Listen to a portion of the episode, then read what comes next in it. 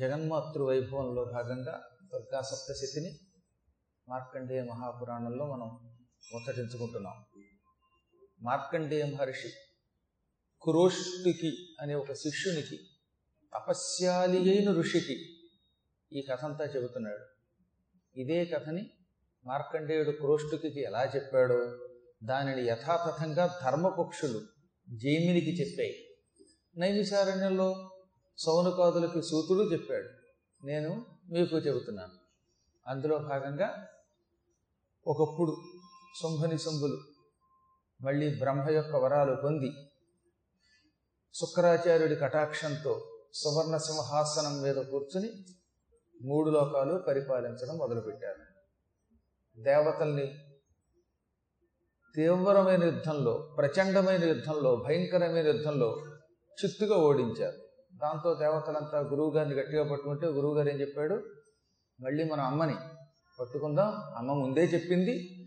ఏదో ఒకనాటికి మీకు మళ్ళీ ఇబ్బంది వస్తుంది. శుంభుడు నిశుంభుడు అనే రాక్షసులు వస్తారు. వచ్చినప్పుడు నా కోసం హిమాలయ పర్వతాల దగ్గరకు వచ్చి ఆ హిమాలయ పర్వత ప్రాంగణంలో నన్ను ధ్యానం చేసి స్తోత్రం చేసి మెప్పించండి. మిమ్మల్ని అనుగ్రహిస్తానని ముందే అమ్మ చెప్పిందిగా. కాబట్టి మీరంతా అక్కడికి వెళ్ళండి అనగానే వీళ్ళంతా బయలుదేరి గౌరీకొండ ప్రాంతానికి వెళ్ళారు. ఒకనొకప్పుడు గౌరీదేవి తపస్సు చేసిన స్థలం. కొంతమంది ఏమనుకుంటున్నారు అజ్ఞానంతో గౌరీకొండం అంటే ఆ వేడి నీళ్ళు ఉన్న స్థలం మాత్రమే గౌరీకొండం అనుకుంటున్నారు. అక్కడ నీళ్ళు ఉండక్కర్లేదు. లేకపోతే అసలు అక్కడ కొండమే ఉండక్కర్లా. గౌరీదేవి కోసం ఆయన సృష్టించిన స్థలం ఉంటే చాలు. స్థలం ఎక్కడికి పోతుంది భూమి మీద?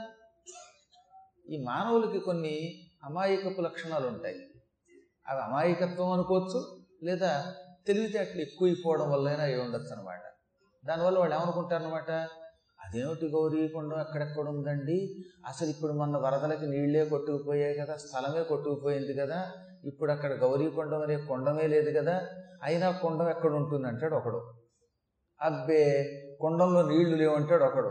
ఇప్పుడు గంగా నదిలో నీళ్ళు లేకపోతే మాత్రం గంగ గంగ కదా కృష్ణానదిలో నీళ్ళు లేవనుకోండి దాన్ని కృష్ణానది అనకుండా మృగతృష్ణానది అంటావా ఎలా అంటాం? కృష్ణానది కృష్ణానది. అందులో నీళ్ళు ఉన్నా లేకపోయినా గుంటూరు గుంటూరే. గుంటూరులో పేటలు మారిపోవచ్చు. పాత కొంపలు కూలిపోయి కొత్త కొంపలు కట్టి ఉండొచ్చు కాక. కానీ గుంటూరు అనే ఊరు ఊరే. అది ఎన్ని యుగాలు గడిచినా అలాగే ఉంటుంది. ఒకప్పుడు తిక్కన గారి యొక్క తండ్రి మహానుభావుడు ఇక్కడ మంత్రిగా ఉన్నట్ట. గుంటూరు విభుట్ట ఆయన. గుంటూరు ఆయన పరిపాలించినప్పుడు ఎలా ఉంది ఇప్పుడు ఎలా ఎలా ఉంటుంది ఉండదు కదా. కాలం వల్ల మార్పులు వస్తాయి. మార్పులు వచ్చినప్పటికీ ఆ స్థలమునకు వెడితే చాలు. కాశీక్షేత్రం పూర్వకాలంలో కాశీఖండంలో వర్ణించినటువంటి రీతిలో ఉండదు ఇవాళ. ఎందుకు ఉండదు అంటే యుగముల యొక్క మార్పు అది. కాలం వల్ల మార్పులు వస్తాయి. పద్మాకర్ గారు చిన్నప్పుడు ఉన్నట్టు ఇప్పుడు ఎలా ఉంటాడు? ఉండకపోయినా ఈయన పద్మాకరే గుర్తుపెట్టుకోండి. జుట్టులో తేడా వచ్చింది కట్టులో తేడా వచ్చింది బొట్టులో తేడా వచ్చింది వయస్సులో తేడా వచ్చింది కాబట్టి పూర్వం పద్మాకర్ గారు ఇప్పుడు రత్నాకర్ గారు అని ఎలా అంటాం? అనం ఎప్పుడు పద్మాకర్ గారే. నా చిన్నప్పటి ఫోటోలు చూసిన వాళ్ళంతా ఆయన అయిన ఒకడేనా అన్నవాళ్ళు ఉన్నారు. ఇప్పుడు ఈ కుర్రగాడు ఉన్నాడు. ఆయనకి రెండేళ్ళ వయసులో తీసిన ఫోటో వేరుగా ఉంది. ఇప్పుడు ఆ ఫోటోలో ఉన్నట్టుగా ఇక్కడికి వచ్చి పురాణం వింటే మనందరం హడిలు పారిపోతాం. ఎందుకంటే అందులో ఆయన ఒక విచిత్రమైనటువంటి గుడ్డల్లో ఉన్నాడు. దిగంబరుడిగా ఉన్నాడు. అయినా అతని పేరు అదే గుర్తుపెట్టుకోండి. ఎందుకు చెప్తున్నానంటే సాధకులు కొంతమందికి నేను గౌరీకుండం దగ్గరికి వెళ్ళి జపం చెయ్యండి అంటే పాపం వాళ్ళు గౌరీకుండం దగ్గరికి వెడదాం అనుకున్నామండి. ఆ మధ్యన వరదలు వచ్చాక గౌరీకుండంలో ఉన్న ఆ ఉష్ణోదకం అంతా కొట్టుకుపోయిందండి. ఇప్పుడు ఆ స్థలం వేరే రకంగా మారిందండి. ఇక జపం ఎలా చేయమండి అని అడిగిన వాళ్ళు ఉన్నారు. జపం చేయటానికి నీళ్ళు ఉండక్కర్లా అక్కడ. ఆ కుండం యథాతథంగా చెరువు రూపంలో ఉండక్కర్లా. స్థలం అంటూ గుర్తుపట్టగలిగితే చాలు. స్థలం ఎలా గుర్తుపడతావు?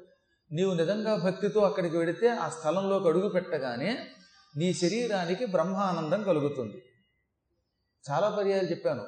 ఇది దివ్యస్థలమవునా కాదా? ఎలా తెలుస్తుంది? ఆ స్థలంలోకి అడుగు పెట్టగానే నీకు ఆనందం కలగాలి. మనస్సుకు ఆహ్లాదం కలగాలి. సాధన చెయ్యాలి అనిపించాలి. స్థల ప్రభావం అంటాం దానిని. రామచంద్ర ప్రభు అడుగుపెట్టిన కొన్ని స్థలాలు ఇప్పటికి కూడా నైమిశారణ్యంలో ఉన్నాయి. అక్కడికి అడుగు పెట్టగానే శరీరం జల్లుమంటుంది. మన శరీరానికి పులకంతో వస్తుంది. ఏదో తెలియని ఆనందం కలుగుతుంది.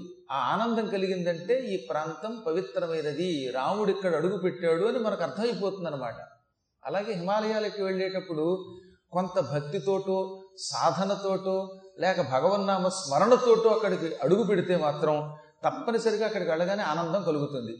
నేను ఎక్కడ గౌరీకొండం అని చెప్పానో ఆ ప్రాంతంలో ఉష్ణోదకున్నది కదా గౌరీకొండం అంటే అందులో ఆవిడ కేవలం స్నానం చేసింది. గౌరీదేవి ఆ ప్రాంతంలో ఆ చెరువుకు ఒకనొక ప్రాంతంలో కూర్చుని ఒకప్పుడు కొంతకాలం జపం చేసింది. ఆ స్థలంలోకి భక్తులు తీసుకెళ్ళాను ఒకప్పుడు.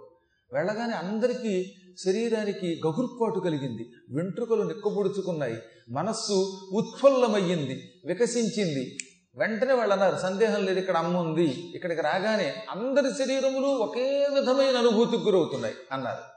పాపం మాతో వచ్చిన ఒక ఆర్గనైజర్ మాత్రం ఏది ఇన్నేళ్ళుగా మాకు ఆర్గనైజ్ చేసి పెట్టిన ఆయన నాకేమనిపించలేదండి? అన్నాడు ఆయన. అంటే ఈయన ఆర్గనైజ్ చేస్తున్నాడు కానీ అక్కడికి వెళ్ళగానే అనుభూతి కలగలేదు. ఎందుకని? ఆయనకి దాని మీద ఉండవలసినంత నమ్మకం లేకపోవటం వల్లే. పాయసం ఒక గిన్నెలో వండడం మొదలుపెట్టింది ఒక ఆవిడ. బ్రహ్మాండమైన ఇత్తడి గిన్నెది. ఆ ఇత్తడి గిన్నెలో పాలు పోసింది బియ్యం ఉడకబెట్టింది జీడిపప్పు వేసింది కిస్మిస్ వేసింది పాయసం ఉడకబెట్టింది. పాపం ఆ పాయసంలో ఇది అడుగంటకుండా ఉండడం కోసం గరిటితో తిప్పిందిట. కాసేపు నాకు గరిటెను బయటికి తీసి ఓ గరిటే గరిటే పాయసం ఎలా ఉంది అంటే నా మొహంలో ఉంది నాకేం అర్థం కావటం లేదు అందుక పాపం ఈ గరిటి గారు ఎన్నో ఏళ్ళుగా ఆ పాయసం గిన్నెలోనే ఉంటున్నారు. పాయసాన్ని తిప్పుతూనే ఉన్నారు. అయినా గరిటెకి పాయసం యొక్క రుచి తెలియట్లేదుట. ఎందుకంటే అది గరిటె. మనలో చాలామంది ఎన్నో ఎన్నోసార్లు తీర్థయాత్రలు కడతాం. ఈ పాయసంలో గరిటె లాంటి వాళ్ళం. పాయసంలో ఉన్న గరిటికి మీరు ఎంత తిరగండి ఆ రుచి అంటదు. ఎందుకంటే అది గరిటి కదా? త్రెడ్డు. త్రెడ్డు అనే శబ్దం మనకు గరిటె అని అర్థం అనమాట అది బంగారు త్రెడ్డైనా ఎత్తడి త్రెడ్డైనా ఇనప త్రెడ్డైనా దానికి ఏమీ ఉపయోగం లేదు. శ్రీ విశాలాక్షి బంగారు త్రెడ్డునందు అమృత పాయసమసగున అభ్యాగతులకు భీమేశ్వర పురాణంలో పరమ పూజ్యుడు శ్రీనాథ కవి రాసిన గొప్ప పద్యం. శ్రీ విశాలాక్షి బంగారు త్రెడ్డునందు అంటే బంగారపు గరిటతోటి అమృత పాయసం పెట్టిందట మధ్యాహ్నం పూట. తిన్నవాళ్ళకి అబ్బో చాలా బాగుందండి అద్భుతంగా ఉందండి అనిపించింది. కానీ గరిటి మాత్రం ఎప్పుడు చూసినా నాకేం రుచి తెలియట్లేదండి అందుకే ఎందుకంటే తిప్పడానికి మాత్రమే పనికొస్తుంది కానీ తినడానికి దానికి నోరు లేదు. ఎక్కువ మంది భక్తులకు ఉన్న పెద్ద సమస్య ఏమిటంటే వీళ్ళు పురాణం వినడానికి వచ్చినా ఈ పాయసంలో గరిటి లాంటి వాళ్ళు అయిపోతున్నారు. పాయసంలో గరిటికి ఏం ఉపయోగం లేదు. అలాగే మనం కూడా ఎంత విన్నా మనకి భక్తి లేకపోతే మంచి నోరు లేకపోతే ఆ పాయసం నోట్లోకి వెళ్ళదు. పాయసం గరిటి నోట్లోకి వెళ్ళకపోవడానికి గరిటికి మూతి లేకపోవడం కారణం. మనకి తీర్థయాత్రకి వెడితే అనుభూతి కలగకపోవడానికి గల కారణం మనకి భక్తి లేకపోవటం విశ్వాసం లేకపోవటం. ఎన్నిసార్లు తిరిగితే మాత్రం ఉపయోగం ఉందండి? వాళ్ళు అలాగే చెబుతారండి రాముడు ఇక్కడికి వచ్చాడా? ఎక్కడికెడితే అక్కడే రాముడు వచ్చాడంటారండి నమ్మాలా? అన్నాడు ఆయన ఒక ఆయన పాపం నీకు ఎప్పుడైతే నమ్మాలా అనిపించిందో ఇక నీకు అక్కడ రాముడు కనపడ్డావు. రాముడు కనపడ్డు కానీ కాముడు మాత్రం కనపడతాడు. అందుకే కష్టాలు వస్తున్నాయి మీకు. ఆ కష్టాలు పోవాలంటే అక్కడికి వెళ్ళగానే ఈ ప్రదేశములకు రాముడు వచ్చాడు సీత వచ్చాడు వచ్చింది. ఇక్కడ అమ్మ ఉన్నది గౌరీదేవి తపస్సు చేసింది. సమస్త లోకాలకి ఆధారభూత అయిన అమ్మ ఇక్కడ ఉన్నది అనే నమ్మకంతో వెళ్ళండి. అప్పుడు అక్కడికి వెళ్ళగానే అపూర్వమైన ఆనందం కలుగుతుంది అద్భుతమైన ఆనందం కలుగుతుంది. ఆనందం అనేది మనస్సుకి సంబంధించింది. మనస్సు పవిత్రమైతే ఆనందం లభిస్తుంది. అందువల్ల ఎందుకు చెప్తున్నానంటే ఎప్పుడైనా అక్కడికి వెళ్ళినప్పుడు నిజంగా గౌరి ఇక్కడుందా తపస్సు చేసిందా శివుడు ఎక్కడుంటాడా లాంటి అమాయకపు ప్రశ్నలు వేయకుండా అజ్ఞానపు ప్రశ్నలు వేయకుండా ప్రగాఢమైన విశ్వాసంతో అక్కడికి వెళ్ళాలి. దేవతలకి తెలుసు గనక అంత భక్తితో హిమాలయాలకు వెళ్ళారు. మాయా బీజం హృదా నిత్యం జపంత సర్వయేవహి. హ్రీం అని ఒక అక్షరం ఉన్నది. ఇది మాయాబీజము. అమ్మవారికి చాలా ఇష్టమైనది. మాయ అంటే అమ్మవారు. లేనిది ఉన్నట్టుగా కనిపించేలా చేసేది. లేదు అనిపిస్తూ అంతటా ఉంటుంది. రూపం లేనిది. మాయ అంటే అనేక అర్థాలు ఉన్నాయి మా అంటే లక్ష్మి. యా ఎవరు? మా లక్ష్మీ రూపంలో ఉన్నదో ఆవిడ మాయ. అమ్మవారు మహాలక్ష్మి రూపంలో ఉంది అని ఒక అర్థం. యా ఏది? మా లేదో అది ఉందనిపించడం ఈ సంసారం ఇలా లేదు. అయినా ఉన్నట్టు అనిపిస్తుంది మనకి. ఈ సంసార భ్రాంతి వదలదు మనకి.